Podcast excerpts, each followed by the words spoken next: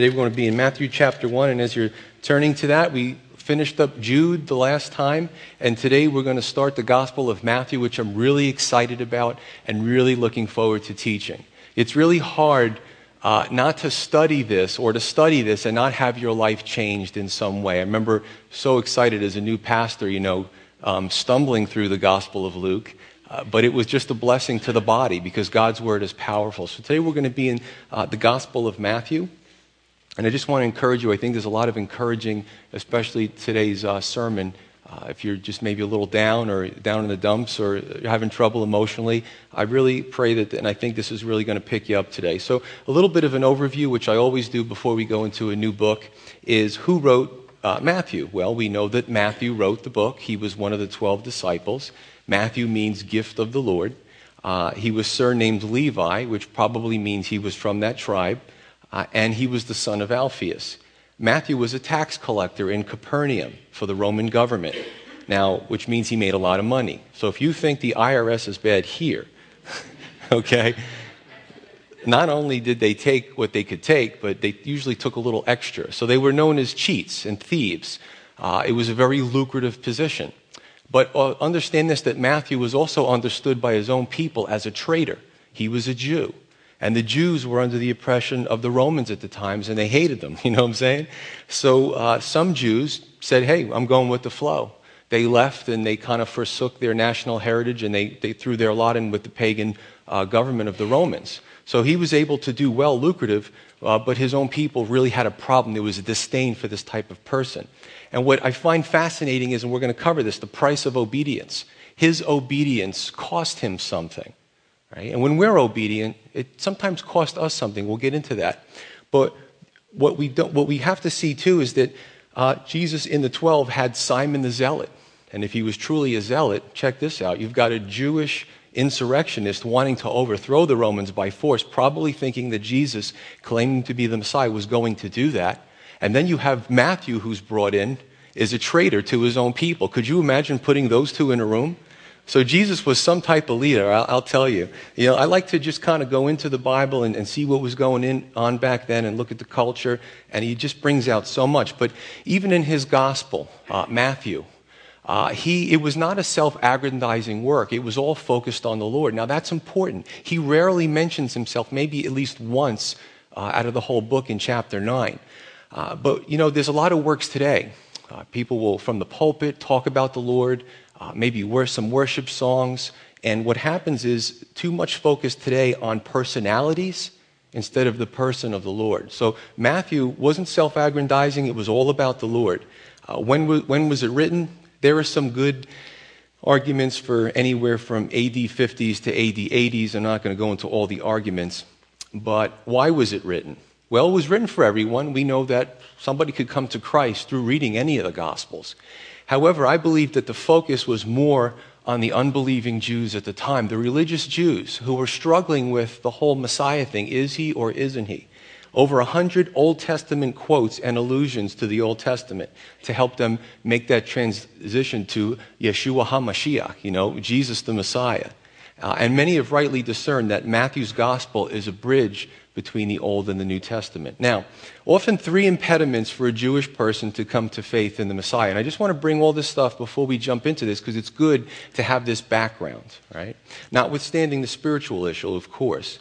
Number one, um, there was some trouble with or uh, difficulty in understanding that God had a son and the triune nature of God. Two, the Messiah was crucified on a tree instead of a triumphant physical victory over the Romans, vanquishing the Roman Empire. Now, those two are easily addressed in scriptures.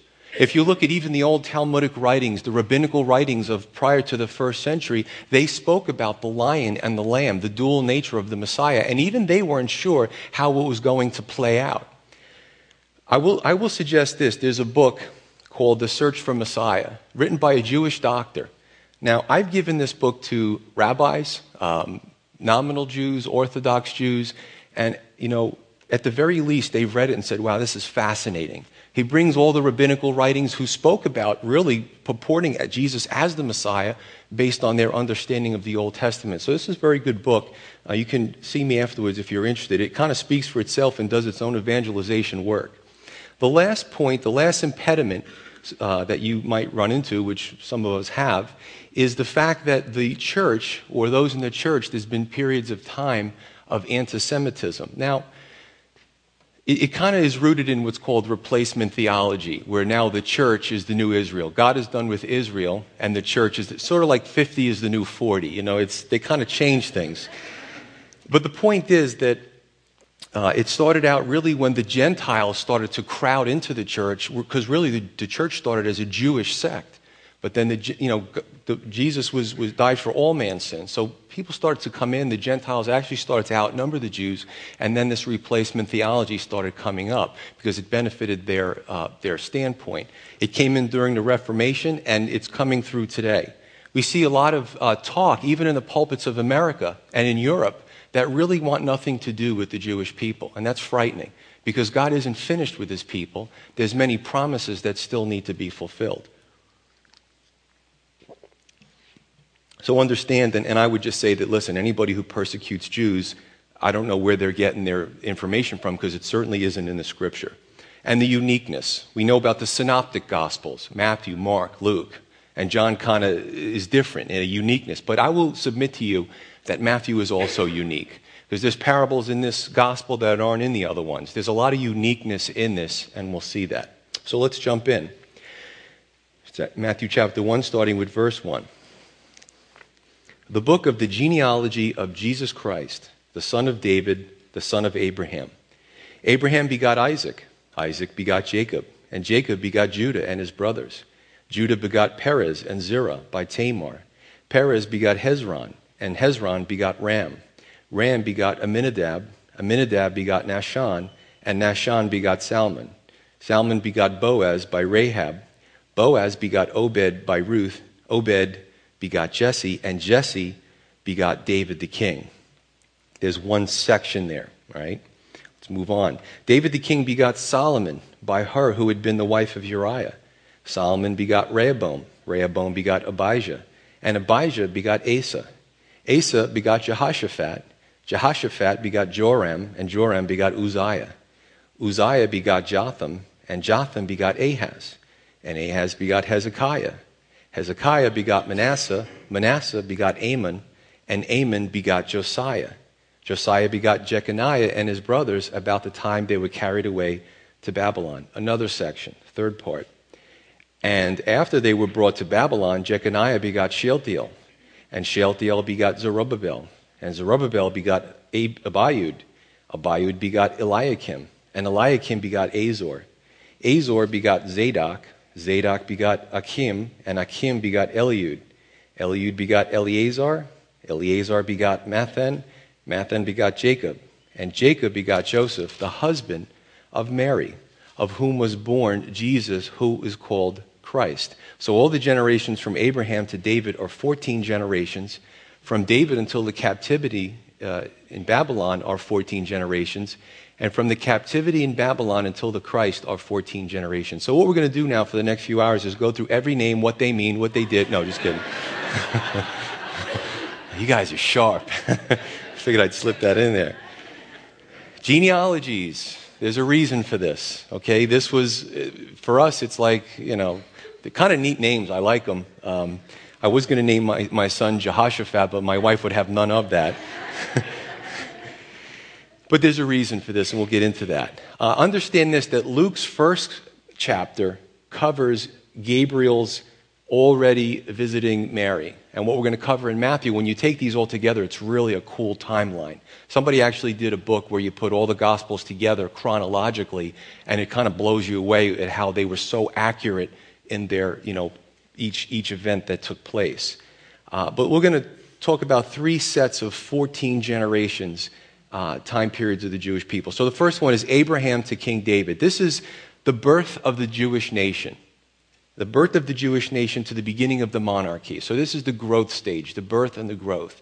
The second stage is King David to King Josiah, who was the last king uh, the king of Judah, and my wife allowed me to name my son Josiah. She accepted that one. But this guy's a great guy. And this is really the life of Israel lived out in the monarchy or the kingdom, just before the invasion and the destruction of the religious system in the temple and Jerusalem by the Babylonians.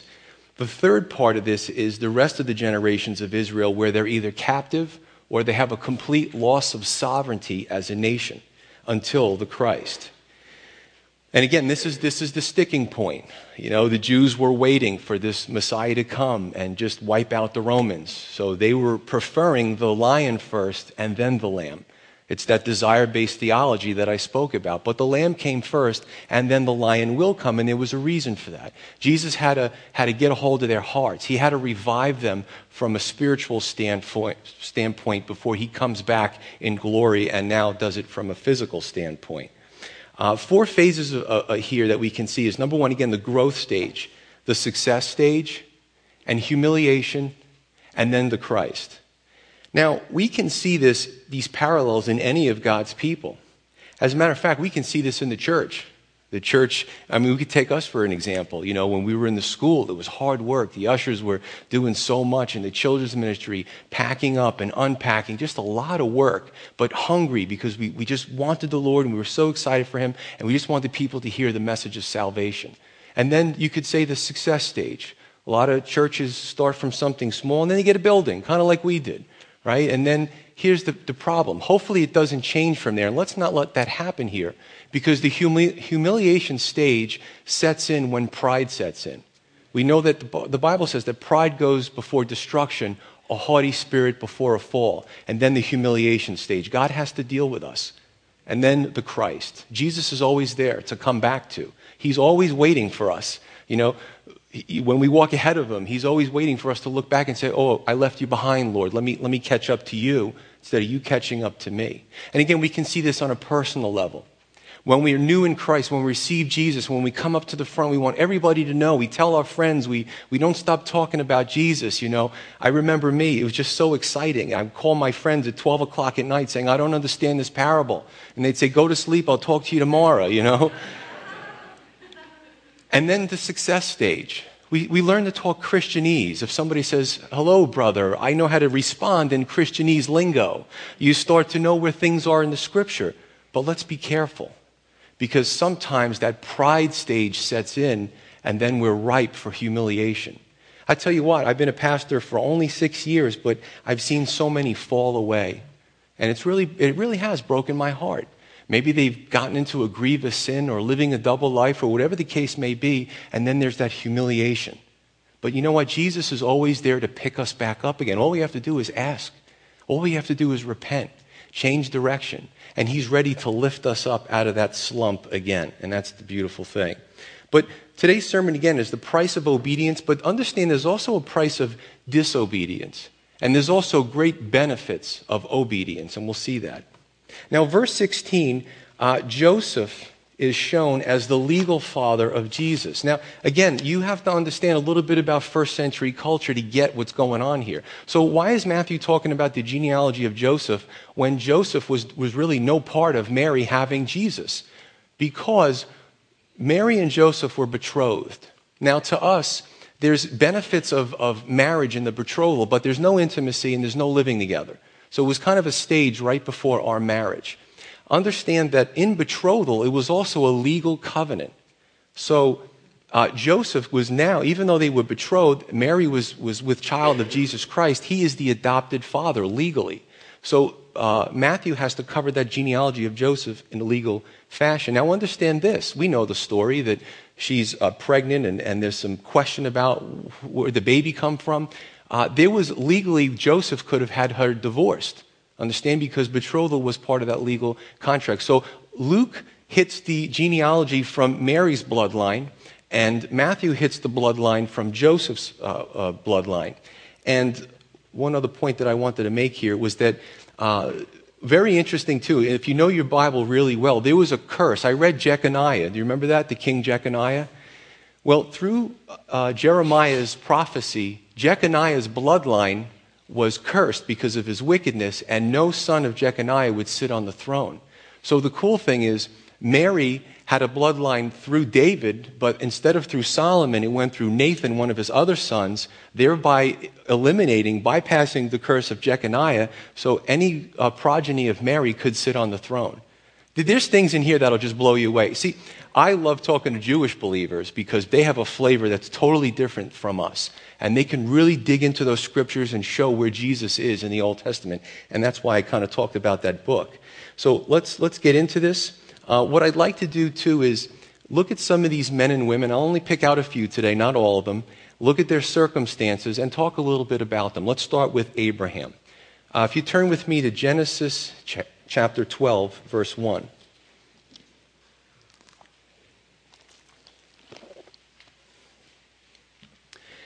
He says to Abraham in verse 3, I'm sorry, in verse 1, says, Now the Lord said to Abraham, Get out of your country, Ur of the Chaldees, from your kindred, and from your father's house to a land that I will show you. Wow. What was the price of obedience for Abraham? We read this and blow right past it. You know, I read chapter 12 today, you know, and like took me two minutes to do it. But do we really meditate on what happened here? He tells Abraham, get away from your family, get out of your country. He, he traveled, uh, I'm trying to remember, it was like a thousand miles to a completely different land, to a place that I will show you. What if that was us? What if you were in Abraham's position? What was the price that he paid for obedience? All right, let's just bring uh, ourselves into the picture. You know, we're, we're settled in our lives, we're, we're, making money, we paid off our college loans, where uh, we got a promotion, uh, I bought my first house. And then imagine the Lord calling us and saying, just get up, get away from your extended family, and come to a place I will show you. I'm going to do a great thing through you. How would we feel about that? There's a price to be paid. Now, in economics, there was a, a term called opportunity costs. So let's just say that uh, choice A is following the world, and you can get anything in the world. Believe me, as a believer, Satan will give you anything you want as long as it distracts you from the Lord. So choice A is to, to get anything you can in the world. Whatever your heart desires, you can have here in the world. And choice B is to follow the Lord. When you choose choice B and you follow the Lord, you forsake what you could get out of the world in choice A. Those are called opportunity costs in modern day economics. Understand?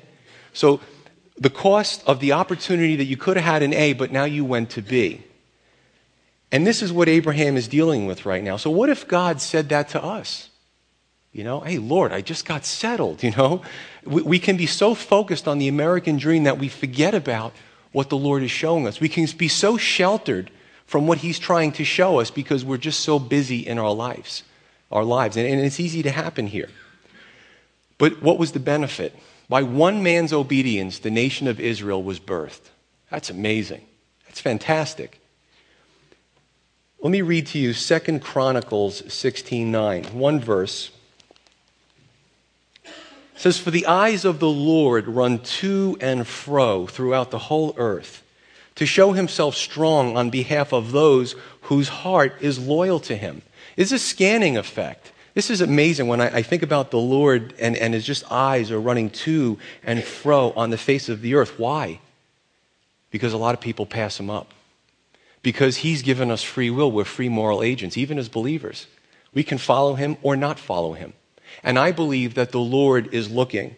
And there's very few that are willing to say, Lord, use me. You know, I don't know what I can do. I don't have a lot of talents. I don't have a lot of confidence in myself. I'm in a slump right now, but Lord, I know you can do great things through me. Is that you? When the eyes of the Lord run th- through and fro into this area, are you one of those people that say, Don't look at me? I remember when I was in school and, and the teacher would ask a hard question, we would all kind of slump down in our seats behind the person in front of us so she wouldn't see us. You know what I'm saying?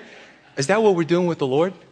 Are we slumping down behind somebody else and say, I'm busy. I'm really liking what I'm doing right now. Please use the person in front of me. So it's a very interesting thing to look at. But Abraham still had a price of disobedience. He didn't quite follow the uh, command, as none of us do, unfortunately, to a T. See, we like to tweak God's plan.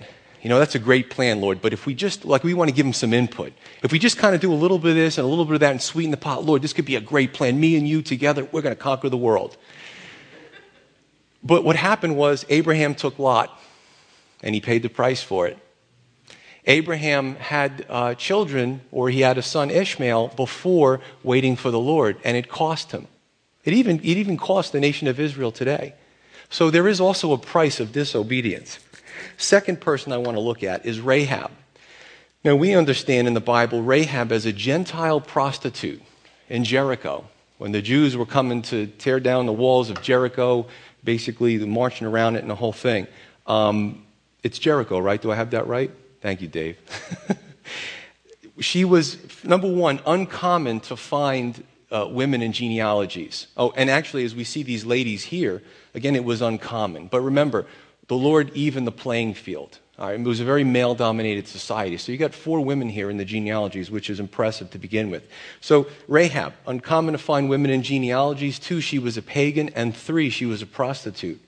From the world's perspective, three strikes and you're out. But that just goes to show the glory of God. Uh, God loves to find people that, um, that the world would not look at and just reach in there and do glorious things through them. You know, and, and you know, we got to, we have to be humble and we have to uh, not take ourselves too seriously. But sometimes I, I, joke with my wife and say, gee, when he picked me, he must have held his nose and rolled up his sleeve and said, oh, I'm going to use this guy, and just reached down into the whatever and said, I can brush this guy off and use him. But God is good. He's good. He can use any of us. Understand that. So, so Rahab, talk about redemption. Talk about leveling the playing field. And I would say this how dare any of us look down our nose at someone else? One of my biggest peeves are sanctimonious, self righteous, snotty Christians. They don't do well in this church because I won't have it. I don't like it. It really, it's one of the things that my, my emotions come out when I think about it. How dare we look down our nose at anybody else? God can use anyone. And if we, we put ourselves that high and we think that, you know, it's a good thing He chose us because we have so much to offer, we're missing the point. We're missing the point. But what was Rahab's price of obedience? Number one, she immediately became a traitor. When the soldiers came looking for the spies and she had to hide them, she was in a difficult position. What if she was found out? There would have been suspicion, maybe a little paranoia. And ultimately, she had a separation from her national identity when the Jews came and were victorious. She could have maybe prevented that in a sense to some degree, but she chose to go with the God of Israel.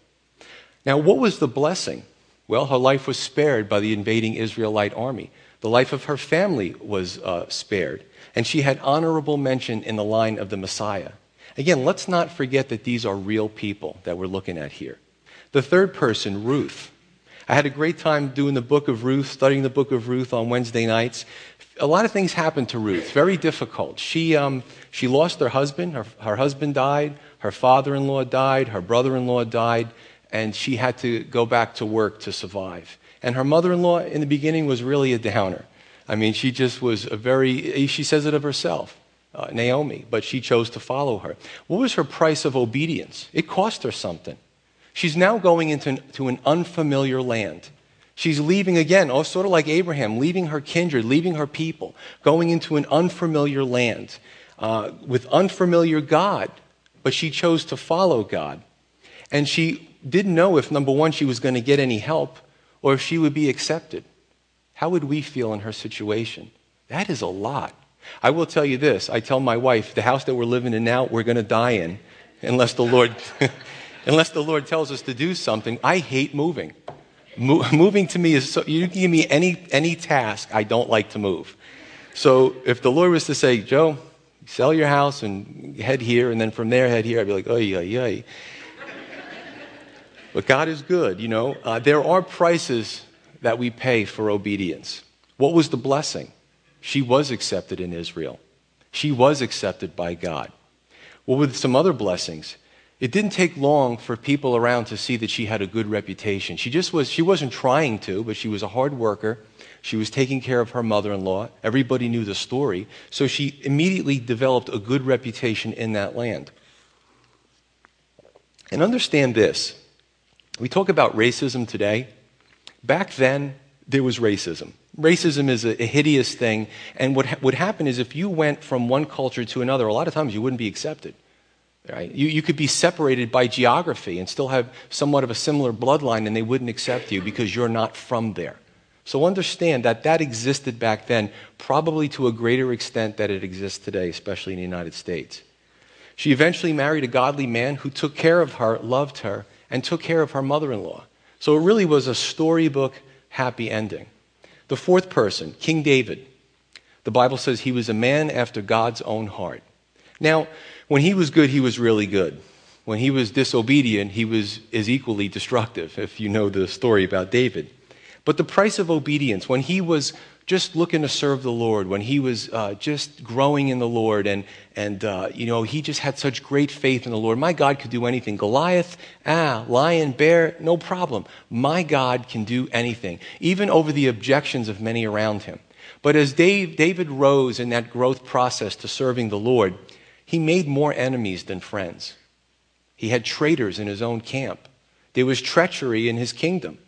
So, and he was also considered a man of bloodshed because he fought the Lord's battles. And he wanted to build a temple for God.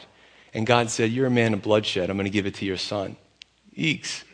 But that was the price of obedience. His desires, what he wanted to do, it was just about really him serving the Lord.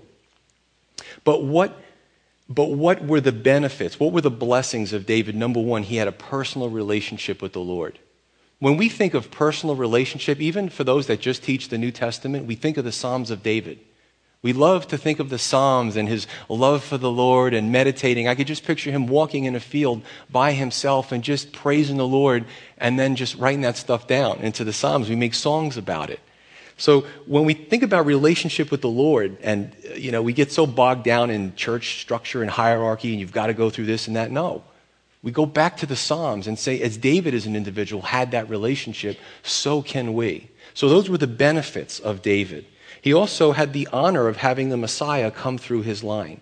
But what was the price of David's disobedience? Adultery, murder, treason in his own household, by his own children death in the family of his own children because of uh, his disobedience, sorrow, and heartache. And those are just things that David brought on himself. And again, we can make parallels in our own lives. When we have that heartache and sorrow that we bring upon ourselves, we just want to repent and say, Lord, I need to start all over again. This, isn't good. Now, I want to add one more person because I think it's, it's really a great um, paradox here. But Moses, he's not in here, he's from a different tribe. Check out Moses. Now let's bring this to, to modern day 2010 in New Jersey, right? Moses had the best education in the most powerful country in the world, and his adoptive grandfather was the king. Now, you don't get better than that in the world. He could have had it all. He could have had anything that the world would offer him. Remember, because of the family he was in, the education that he received. But what happened? his price of obedience. Well, he did start out as a fugitive through his own doing, but he becomes a shepherd for 40 years. Imagine that. Great education. And a shepherd back then was a lowly position. He, he had all the schooling of the Egyptians, all the modern technology, and he's out there with, nah, nah. What am I doing here? For 40 years. That was his price of obedience. Then he comes back to Egypt, and instead of a friend, he's now a foe.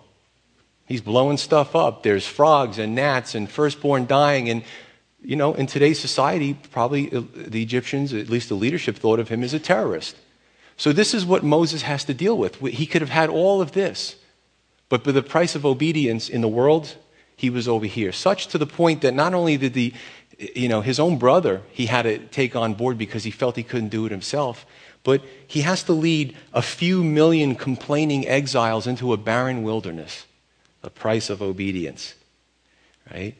But what were the benefits of Moses? I mean, we look back at Moses, he brought the law, he had a personal relationship with the Lord. God used him to do great things. Now, we're going to jump in, uh, understand as we continue forward in the scripture, we're going to look at uh, Mary and Joseph and understand this. When you look at this gene- genealogy, this is important for a few reasons. Number one, Isaiah 7:14 said, "The virgin will be with child." several hundred years before Mary was actually conceived. So every Jewish person who knew their scripture knew this. Isaiah 7:14, the virgin, this miracle would be with child. Uh, Genesis 22, the Messiah would have to come from the seed of Abraham. Genesis 49, he would have to come from the tribe of Judah. Uh, 2 Samuel 7, from the family of David. You can fake a lot of things in life and really make people believe you, especially in the United States, but try to fake your birth. Try to fake who you're going to come through, who, who's going to be your parents, what time period you're going to be born in. It's impossible to do unless you're pre existent. Understand that. Now, check this out too that if any person, and, and we know, and I've covered these in the different sects that were back then, um, how they um, you know, claimed to be the Messiah and how they were refuted and how nobody follows them anymore because as soon as, as quickly as they came on the scene when they were persecuted by the authorities, they just dispersed. But of course, not Christianity.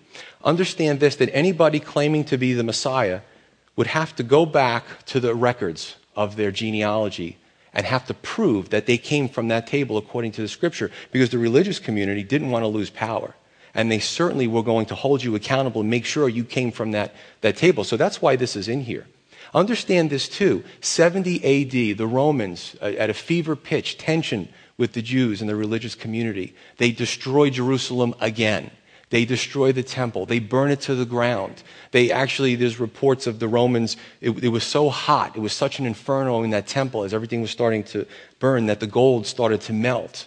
And uh, eventually they, they uh, found that they would break the stones up. Jesus said, Not one stone will be left upon another. They, there was reports of them breaking the stones because the gold melted into the stones. And they were trying to get as much loot as they could while that thing burned to the ground. Now understand that temple held genealogical tables. So if you wanted to look at your family tree, you would go to the local, well, probably the, the temple. I don't know if the synagogues had them. Uh, I don't think so and then you can really trace your, your family tree back. So after 70 AD, nobody could prove that they were the Messiah anymore. And furthermore, I love to read critical um, uh, essays or whatever on Christianity, you know, from whatever, whatever group is, is claiming that it wasn't true. Not one, and if you see one, please let me know because I like to read it. I've never seen one critical essay of Christianity in the first century or later that said that Jesus didn't come from that line. Because you rest assured that if somebody had any doubt that Jesus didn't come from that line, they would have made a big scandal about it. But there was silence in that time period. So now that you know the culture, you really get more of a flavor of why this stuff is true. And I just love to bring the culture and history and just bring it all together into like perfect storm so you could see the glory of God and what he's done through his Messiah. So let's go back to Matthew. Starting with, uh, continuing with verse 18. It says, Now the birth of Jesus Christ was as follows. After his mother Mary was betrothed to Joseph, before they came together, she was found with child of the Holy Spirit. Then Joseph, her husband, being a just man, and not wanting to make her a public example, was minded to put her away secretly. Now, again, we, we spoke about Joseph, how he could have pushed for divorce. We spoke about Joseph, how he even could have pushed for stoning. Now, the Romans had really the ultimate right to say who received capital punishment or not, but even the scripture, we know that a fever, uh, emotions ran so high that sometimes it was done without the consent of the authorities. So, this is what's going on here. Imagine how the two of them must have felt. Imagine the conversation. Mary, you know, what's going on? Joseph, I love you. You know, Isaiah 7:14, that's me. Mary, do you really expect me to believe that? You know what I'm saying? I mean, I don't know. I'm, i know I'm really guilty of eisegesis here, reading into the text, but just imagine what the, uh, the situation and the conversations were about. And it says that Joseph left and he had to think about these things. But he was a good man. He, he didn't want to make a public example of her. He felt that she you know, cheated on him and broke the covenant, but he still was such a good man that he didn't want to use his emotions to get back at her. So you can see the characters of these people in the Bible. But just imagine Joseph leaving and, and just, oh, just having to think about it. And Mary standing there saying, But Lord, you know, I get what the, what the angel told me. I'm being obedient to you. Why is this happening to me? Nobody ever said, listen, if anyone says to you, following the Lord is easy, all your problems go away, you'll be walking on air all the time, that is a lie. Okay, that is not true. That's why I don't like these guys who only preach a syrupy message because they're lying. They're only giving you half the story but it will build your character. It will bring you closer to the Lord. And there's no greater honor than serving the Lord. But I could picture Mary as a young girl. In those days, she probably would have been a teenager. Women married young back then.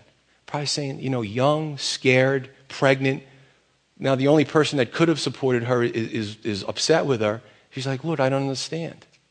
But I will tell you that when you serve the Lord, there will be moments like that. And God will test you, and He will deepen you, and He will strengthen your character. But don't give up. You may be in a situation today with your marriage, or a relationship or a hard decision or with your kids and saying, Lord, I just did what your word said I should do. I just really want to be that right person and I feel like my life is, is falling apart. You'll be in those situations, but take heart. Now, according to what happened here, it does appear that, you know, I don't know if it was that night or whatever, but the angel appears to him and, and makes Joseph understand what's going on. But for us, it may take longer. For us, it may take a few weeks, a few months, a few years. Only God knows in your particular situation.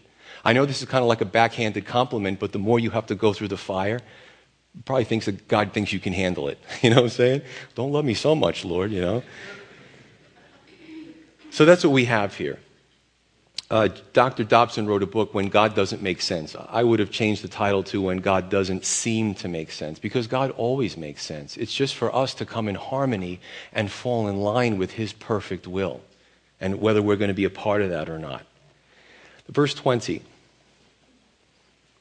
Are you loving this book already? This is good stuff.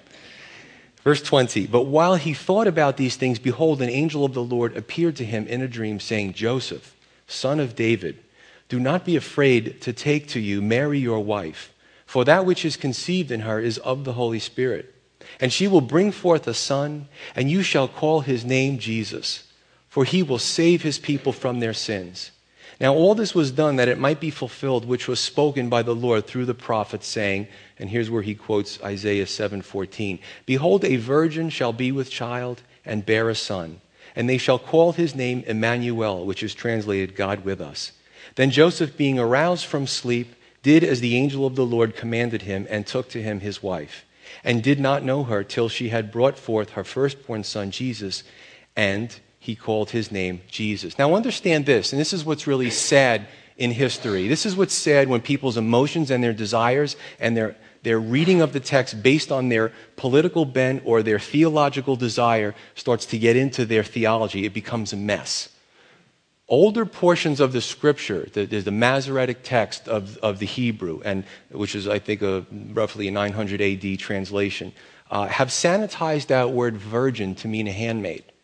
Now, if you go back to the older translations, Septuagint, 3rd century BC, the Jews are under captivity of the Greeks, and their desire is for the, the, the, polytheist Greeks to understand the monotheistic God. So, 70 Septuagint, uh, 70 scholars, Jewish scholars, get together and translate the entire Old Testament from Hebrew into Greek. And they use the word, I think it was parthenos, uh, for virgin, and virgin meant virgin back then. Now, this was an approved Jewish scholarly translation of Hebrew to Greek.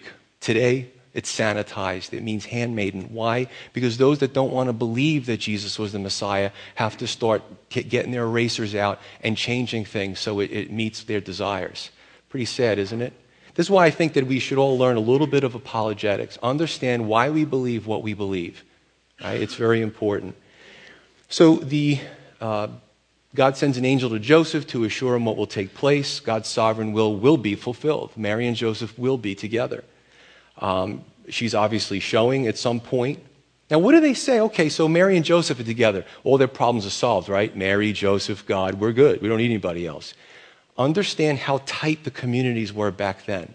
She's starting to show. People do the mathematical figures. You know, well, they were married here and they were betrothed here, and she's got a be- be- belly. What's going on here? People do that today. They gossip. you surprised? so, what happens is the religious community now, there's a local synagogue, there's a religious community, and uh, their problems are just beginning. Just imagine this young couple trying to serve the Lord, trying to explain to people Isaiah 7:14. That explains it all. Yeah, right.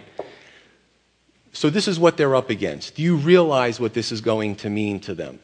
Now, Again, when trusting the Lord, sometimes you can do everything right and still get persecution from others. And, and it's kind of trite to say it's a spiritual battle, but it is. Because the world is owned by Satan. And if people are not in harmony with the Lord's will and you're, you're going to, you know, raise the standard and, and fight the Lord's battles, guess what? You're going to get some of it too. It's going to be dished out. Verse 25 is interesting. It says that this is important. Uh, Mary and Joseph come together. It says he did not know her till she had brought her firstborn son. Doesn't mean he, he was like, who is this? You know, he knew her, but he didn't know her. So the point is that they didn't come together with intimacy and have children until Jesus was born. There is a, a, myth that Mary was a perpetual virgin, and that actually started to develop if you look at the history centuries later. It wasn't the first century didn't believe it, it came on the scene later on in so called Christianity.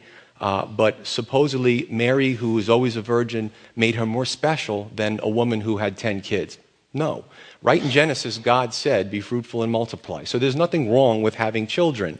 Uh, many children, a little bit of children, versus being a virgin. There's no one over the other. It's just a myth to, to elevate her to a position that she never, even in the, in, the, in the Bible, wanted to be.